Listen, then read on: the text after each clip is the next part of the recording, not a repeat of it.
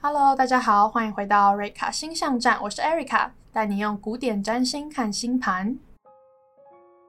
上一集呢，我们请了我的学弟张耿荣来分享他作为一个命主的时候，他看待命盘的态度，还有他作为一个顾客的角度，他是如何去看待算命师啊，或者我们说占星解盘者的。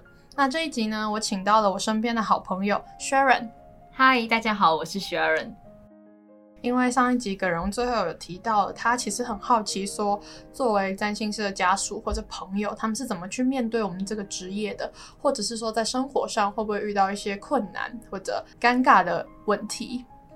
好，那在开始之前，其实我有一个问题一直很想要问 Sharon，就是我们两个去年都发生了蛮多的意外的。那去年呢，其实我父亲他就有预告说，哎，接下来可能会发生一些意外。然后即使是经历过这个意外之后，虽然他还是不改变他的想法，就是他，你应该算蛮相信的吧？嗯，很信啊。可是你还是不想要算。对啊，为什么？不想要知道吧？就是因为很相信这个东西的存在。是可以告诉我我的生命历程大概是怎么样，嗯哼，但是也因为这样就会觉得啊，那人生就是让它顺顺的过，该小心注意安全就小心注意安全等等的，所以就嗯不会想要去知道.有时候还是会想啊，就是人对于不知道的事情或未来的事情，就是会有一种欲望想要知道说自己未来会怎么样，嗯、但是最后都会克制住，想说那未来的事未来再说，真的假的？因为。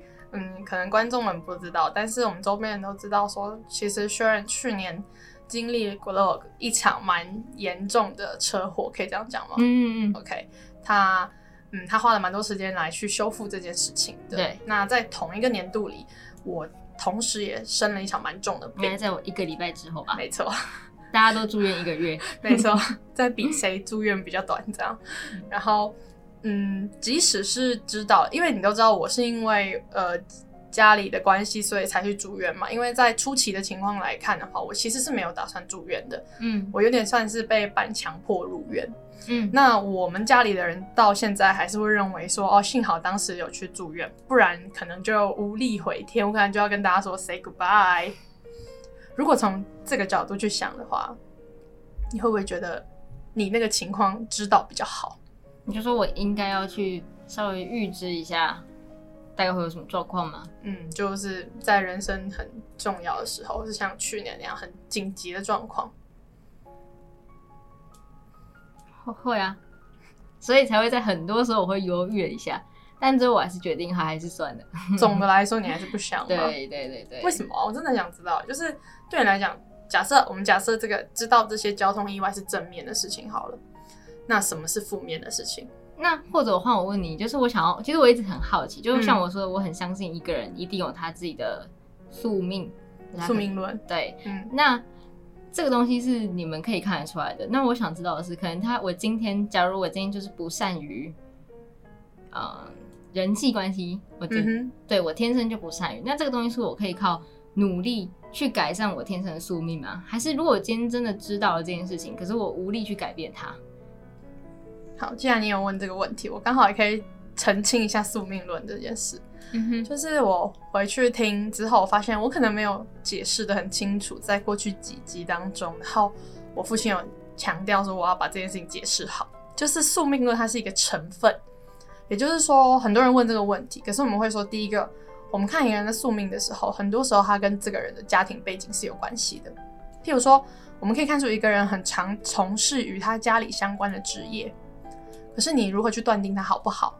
如果这个人他是一个贵族，或者他是他的父亲是一个创业的企业家，那怎么能说不好呢？可是如果这个人他是一个他的父亲是一个嗯，我们说的比较劳工阶级的人，那我们如何说他是好？所以第一个是宿命论在讲的不是绝对的好跟坏，它要视你的境遇不同而去改变。第二个事情是宿命是成分，也就是说我们认为。这个人在今年可能会发生一些比较令人难过的事情，或比较灾难性的事情。可是这个灾难的程度，往往是一个人可以控制的。我们在讲一个人的因果的时候，不是在讲当下的因果，而是在讲这个人漫长的一生中，他在很多年前可能种下一个因，然后在很多年后收获了一个果。譬如说，我们很常提醒客人：诶，你今年可能投资要惨赔。那他们的做法往往只是今年的投资比较收敛一点，可是他们没有考虑到的事情是，他们在过去的十几二十年当中的投资都是就是放长线嘛，我就把它套牢，我就不管。那我们的意思是，你在今年也可能会赔出去。所以这个宿命，第一个是它的大小，实际上人为的操控是可以改善它的。嗯哼。第二个事情是，它不是一种绝对的，而是一种相对性的。你在以前做了什么事情，它可能会返回到你身上。而我们认为你做这件事情的成分，或是你做这件事情的可能性很大，这样可以理解吗？嗯。嗯哼。不能理解。什么鬼？没啦！我想问说，那前面那个宿命的好跟不好的前面第一段，大概是在说什么？是什么意思吗？你说好跟不好是什么意思？嗯哼，我我觉得这就是你一个不想算命的人对于算命的人的不了解跟误区。怎么说？很多人去算命很喜欢问一个问题，嗯哼，就是老师，那我是好命的人吗？哦，真的会有人这样，然后会说，那我的婚姻好吗？或者那我的小孩婚姻好吗？哦，oh, 但我们要怎么回答他好不好？哦，对啊，对啊，所以我才想说，那什么叫好不好？对啊，然后，但我们尝试去判断一个人的，我们有的时候会回答他好或不好。第一个判断的标准是，这是一个很公认的好，就比如说，社会大家通常觉得的好，你们就会回答哦，那还不错，这样吗？对，就比如说有些人会问说，嗯。我到时候的婚姻好不好？那如果这是一个女性的命盘的话，我们看到她第一个，她夫家是一个有一定的财力或者有一定的社会地位的；第二个，她本身的家庭运也不差。然后我们对一个女性会特别注重她的生育能力跟养育能力。如果我们看她的命盘，这些条件都具备的时候，我们首先说，作为一个女性在家庭的角色来讲，很难说不好，就是这就是好啦。对我们来讲，没有什么灾难。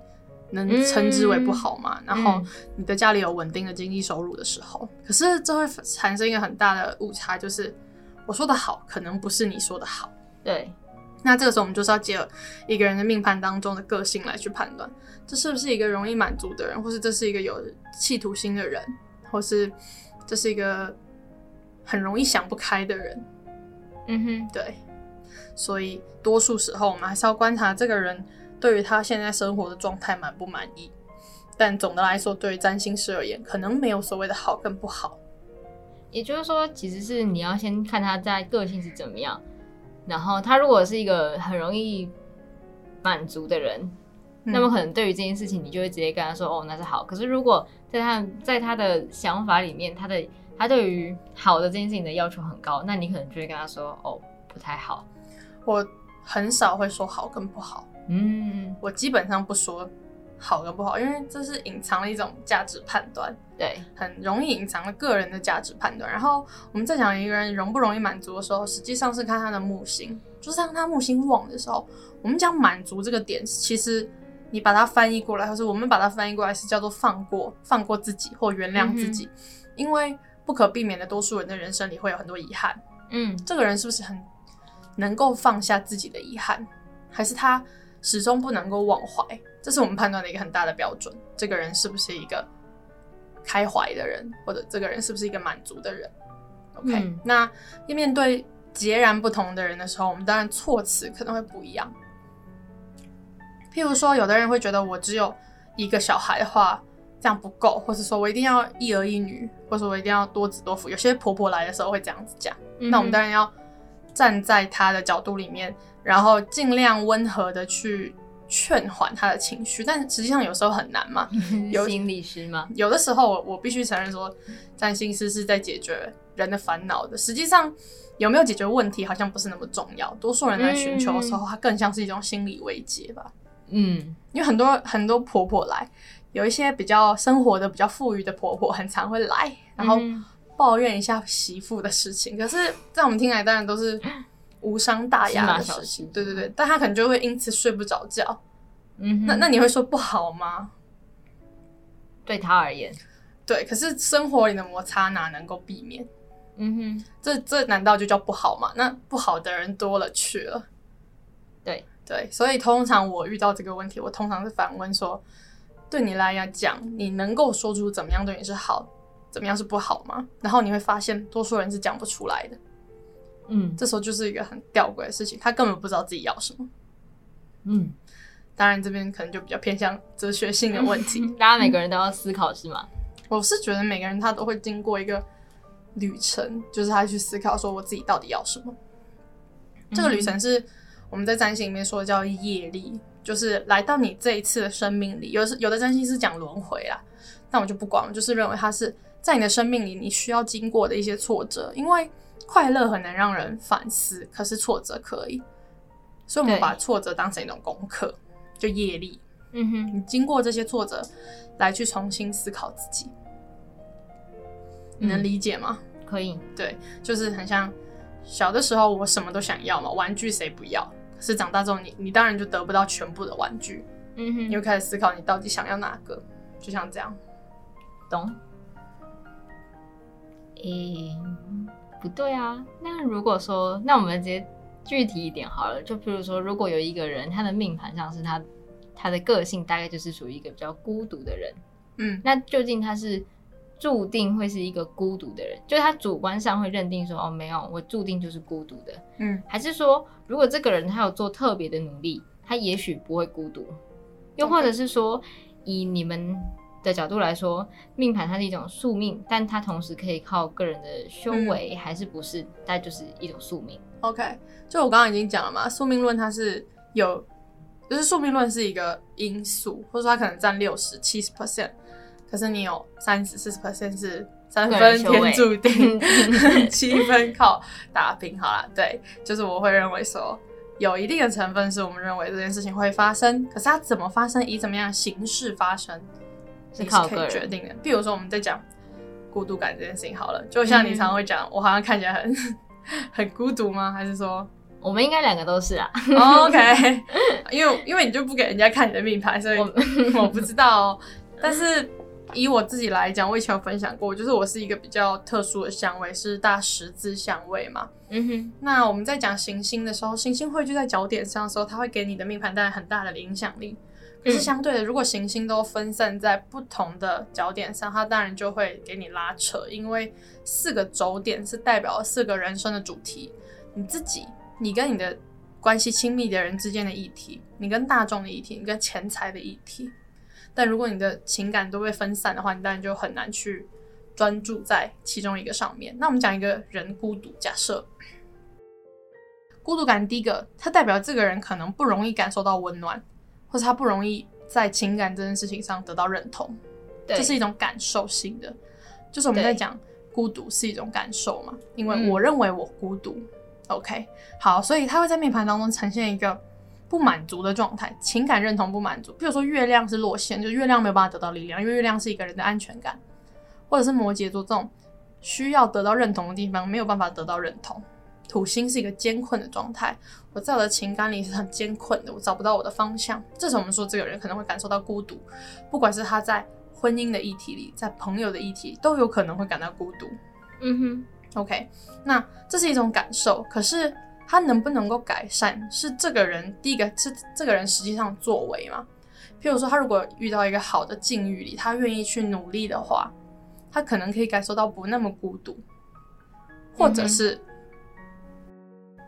在另一个环境里面，他能够做出改变，他意识到这是我的感受，我能够去转变我的感受的时候，他就能够不要感觉到那么孤独。可是以我们的角度来讲，根本上。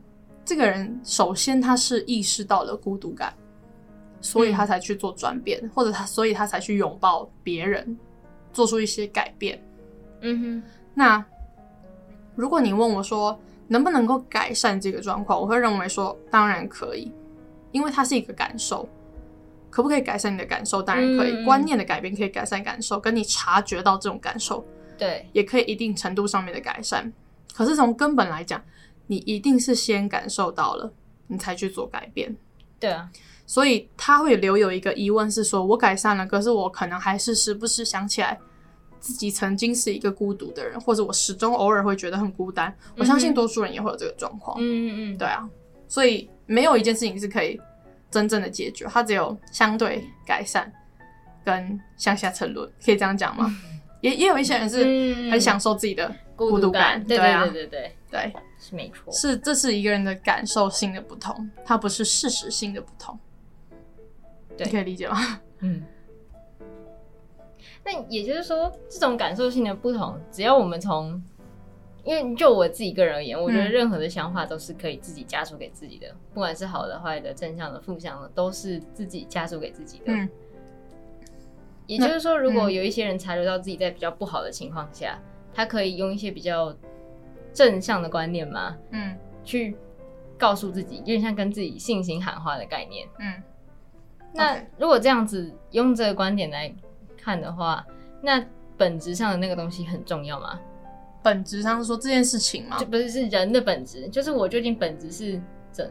是什么样的一个人有很重要啊？就比如说我本质上可能我是一个比较容易倾向悲有悲观倾向的人，可是这么多年来，然后我一直希望自己是一个正向的人，所以我一直尝试着加诸在自己身上的想法跟观念都是那种正向的啊，心灵鸡汤里面书会出现的各种语录。嗯、那这样子在转变过后之后，那回来的这个悲观的这个倾向还重要吗？OK。这是其实这实际上是两个问题。第一个事情是它隐含了一种价值取向，嗯、是我们首先认为悲伤是不好的，或悲观是不好的，所以我才要改变为正向。对。可是我会认为占星师告诉客人有一个过程中是你去正视自己的价值。嗯哼。也就是说，我们不应该，也也许占星师可能有些人会，但我自己会认为说。我们不应该带入主观的判断，也就是孤单或者是悲观，那就是这样。对对对，Why not？我们应该是找到你，你为什么需要改变自己？你为什么觉得我需要改变自己？它通常背后有个原因，嗯，譬如说我我希望我交到更多朋友，或者是说我、嗯、我希望可以借由这样子的转变，在工作上得利。嗯嗯，但我们这时候就要判断是这件事情，我们能够帮助他判断第一个事情是你你对于你这样的状态满不满意？你会不会过于勉强自己？OK，嗯哼，如果过于勉强自己，是不是又可以有别的方式？第二个事情是，这样子的方式能不能够真正帮助你达到你想要的目的？你可以，你可以理解吗？就是这个过程中是帮你分析，而不是让你去改变。改变只能从你自己开始。嗯嗯，当然，我只是帮你分析说，你这样做是不是真的符合你可能你想要的？对对，所以悲观没有不好。哦，对的，孤独也没有不好，嗯、就是我想很多人会下意识的认为说我要改变，可是有的时候我们反而会告诉你说不需要改变，就是你这个人生来就是这个样子，这样很好哦，为什么要改变？嗯哼，那如果我们再换，那我们再换一个角度，就是说，如果从你们你们的眼光，就从你们的看大家的命盘里面，你可以看出他本身是一个。悲观的人，可同时他是一个意志力很坚强的人，或者说他是一个很有耐心、很有耐力，或者他是一个很果决的人。嗯，那是不是也可以去推敲说，哦，他有可能在他的人生历程当中，他会遇到类似诸如此类的问题，所以他有这些这些特质，让他可有那样子的转变转变。嗯哼，因为我们都知道，当一个人处于比较悲观或情绪比较低落的时候，其实要拉起来的那个瞬间是对于那个人来说是很痛苦的，或者说他根本不愿意去做。嗯，因为。转的那个过程是最辛苦的。OK，呃，你会认为转的过程是最辛苦的？应该是，对啊，我我们反而会认为这是一种机遇，就是我们认为那是相对于现在状况最好的时候。嗯，我我应该怎么跟你解释？就是来到我们的工作室的人，很多是走投无路的人，嗯，不一定是金钱上，对可能是情感、职、嗯、业、家人与家人的关系，他会陷入一种。我没有，我别无选择。对，因为很多人可能不是主动想要来咨询，而是他已经想不到更好的办法来去解决他现在遇到的困难。嗯嗯。那这个时候我们去判断他的运势，我们往往会发现这样子的人，他想不到更好的办法，或他没有更多的机会的时候，他也许真的走在他的机遇的最。也就是他最没有运势的时候，他最衰的时候，嗯哼，他可能走在他人生中最悲惨的时刻，嗯，那我们会告诉他方法，反而是说，你已经把你要受的苦都过完了，嗯，我们可能会觉得经历一些事情是很困难的，经历转变是很困难的，可是对于在谷底的人来讲，这是一种幸运，就是我要有那个机会，我才能做出转变，不然我永远都是在谷底。这时候我们反而会把这些困难当成一个很正向的东西，因为你已经不能再更差了。接下来的每一刻，它都是往更好的方向，对你来讲、欸、可能更幸福的方向迈进。怎么样？我问一个有趣的问题：假如如果你今天看这个人，他就只是刚在有一点下坡，你明明知道他的谷底明明还离他很远，嗯，还来个三五年、十年，那、嗯、那那你会怎么？你要怎么样应对这件事？嗯，有啊，有很多持续性的灾难，我们就会说，我们我啦，我自己通常跟他说，你真的觉得现在很困难吗？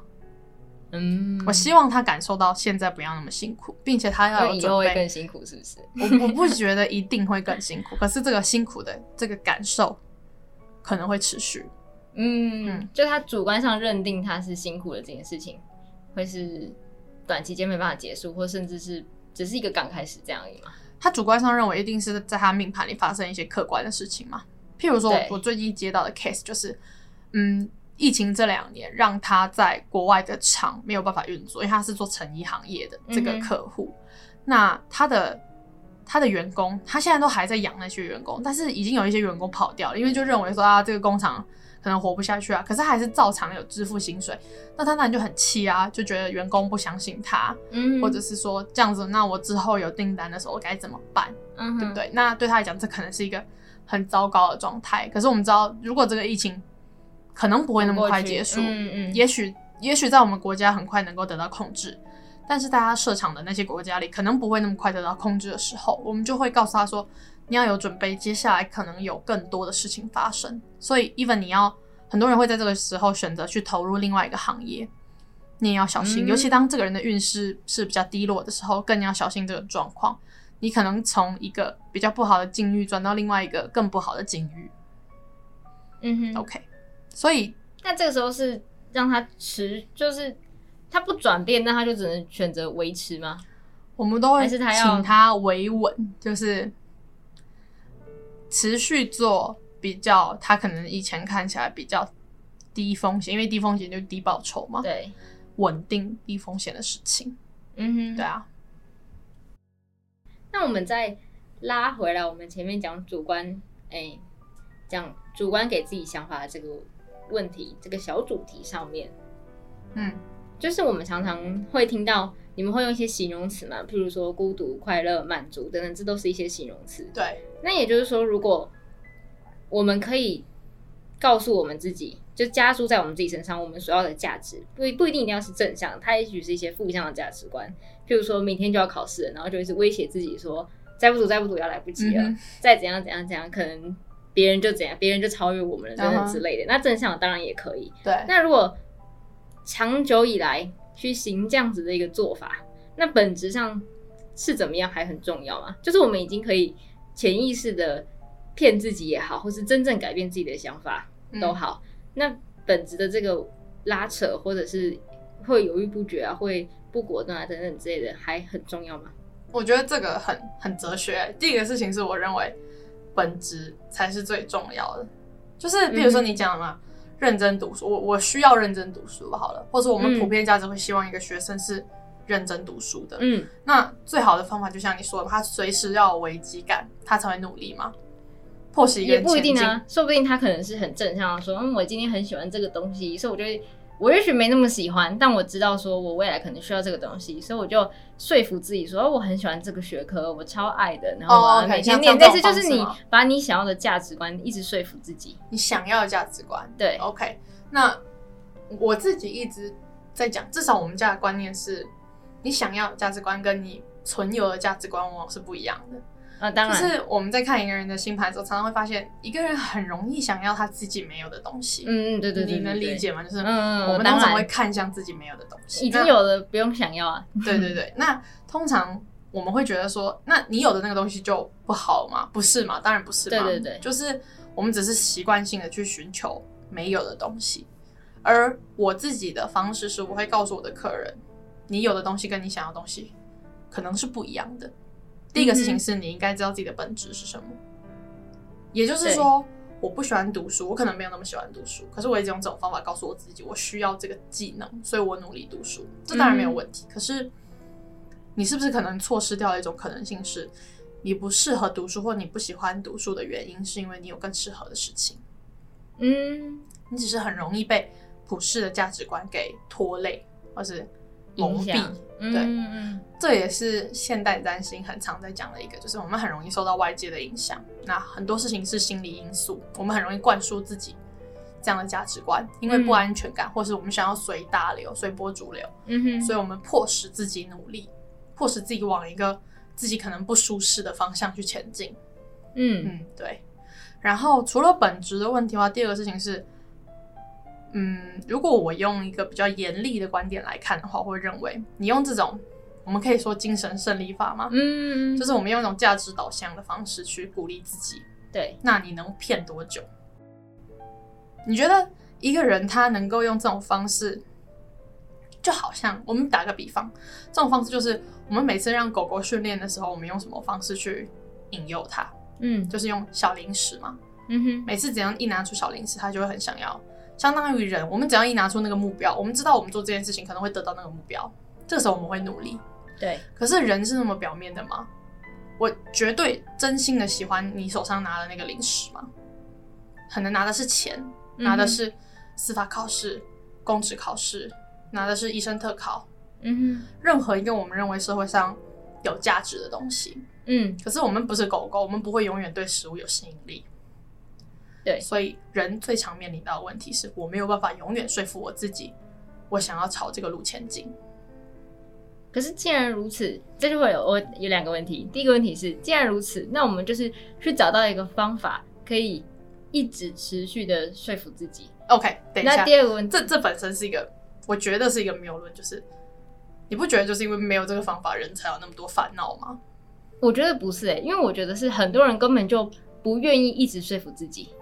因为他认为本身说服自己这件事情就是在骗自己，对啊，就像很多有忧郁症倾向的人，有些智商师或者心理医师就会鼓励他每天要对自己说一些正向的话，嗯，也是对自己信心喊话的一种，嗯。可对他们而言，他们根本不愿意这么做，因为他们认为他们就很痛苦，然后还要骗自己说我很开心，我很棒，啊，我就觉得我很烂啊，可能是类似这样的概念。所以我觉得其实是大多数的人不愿意说服自己。哦，我跟你说，因为你举的例子有点太。太特别，就是有些人会拿家人的命盘来问说，他是不是真的有一些精神疾病？嗯、我们要不要把他送去治疗？治疗就是精神病院的意思，嗯、或是疗养院。对，因为一个是我觉得啦，精神疾病于于我而言，至少于现在的我而言，我觉得这是一个人类去筛选人类的法则。我我根本上不认同这件事情，是因为。我们都知道精神病的历史是很短暂的，嗯、我们诊断精神病的历史是非常短暂的。然后最早中世纪的时候，我们去处理精神病的方法是把他们关押在一起嘛，相当于囚犯。嗯、对，那我会认为这是一种去淘汰不适合这个社会的人类。我觉得从某个层面来说，它确实是可以达到这样，是确实有这样的作用存在啊。嗯、可是对于那一些无法用我们正常人沟通或是一些社会上社交的方式的人，那我们要如何对待他们？这次的我与 Sharon 谈谈时间有分成上下集，那今天这是上集的部分。我是 Erica，瑞卡星象站，下次见。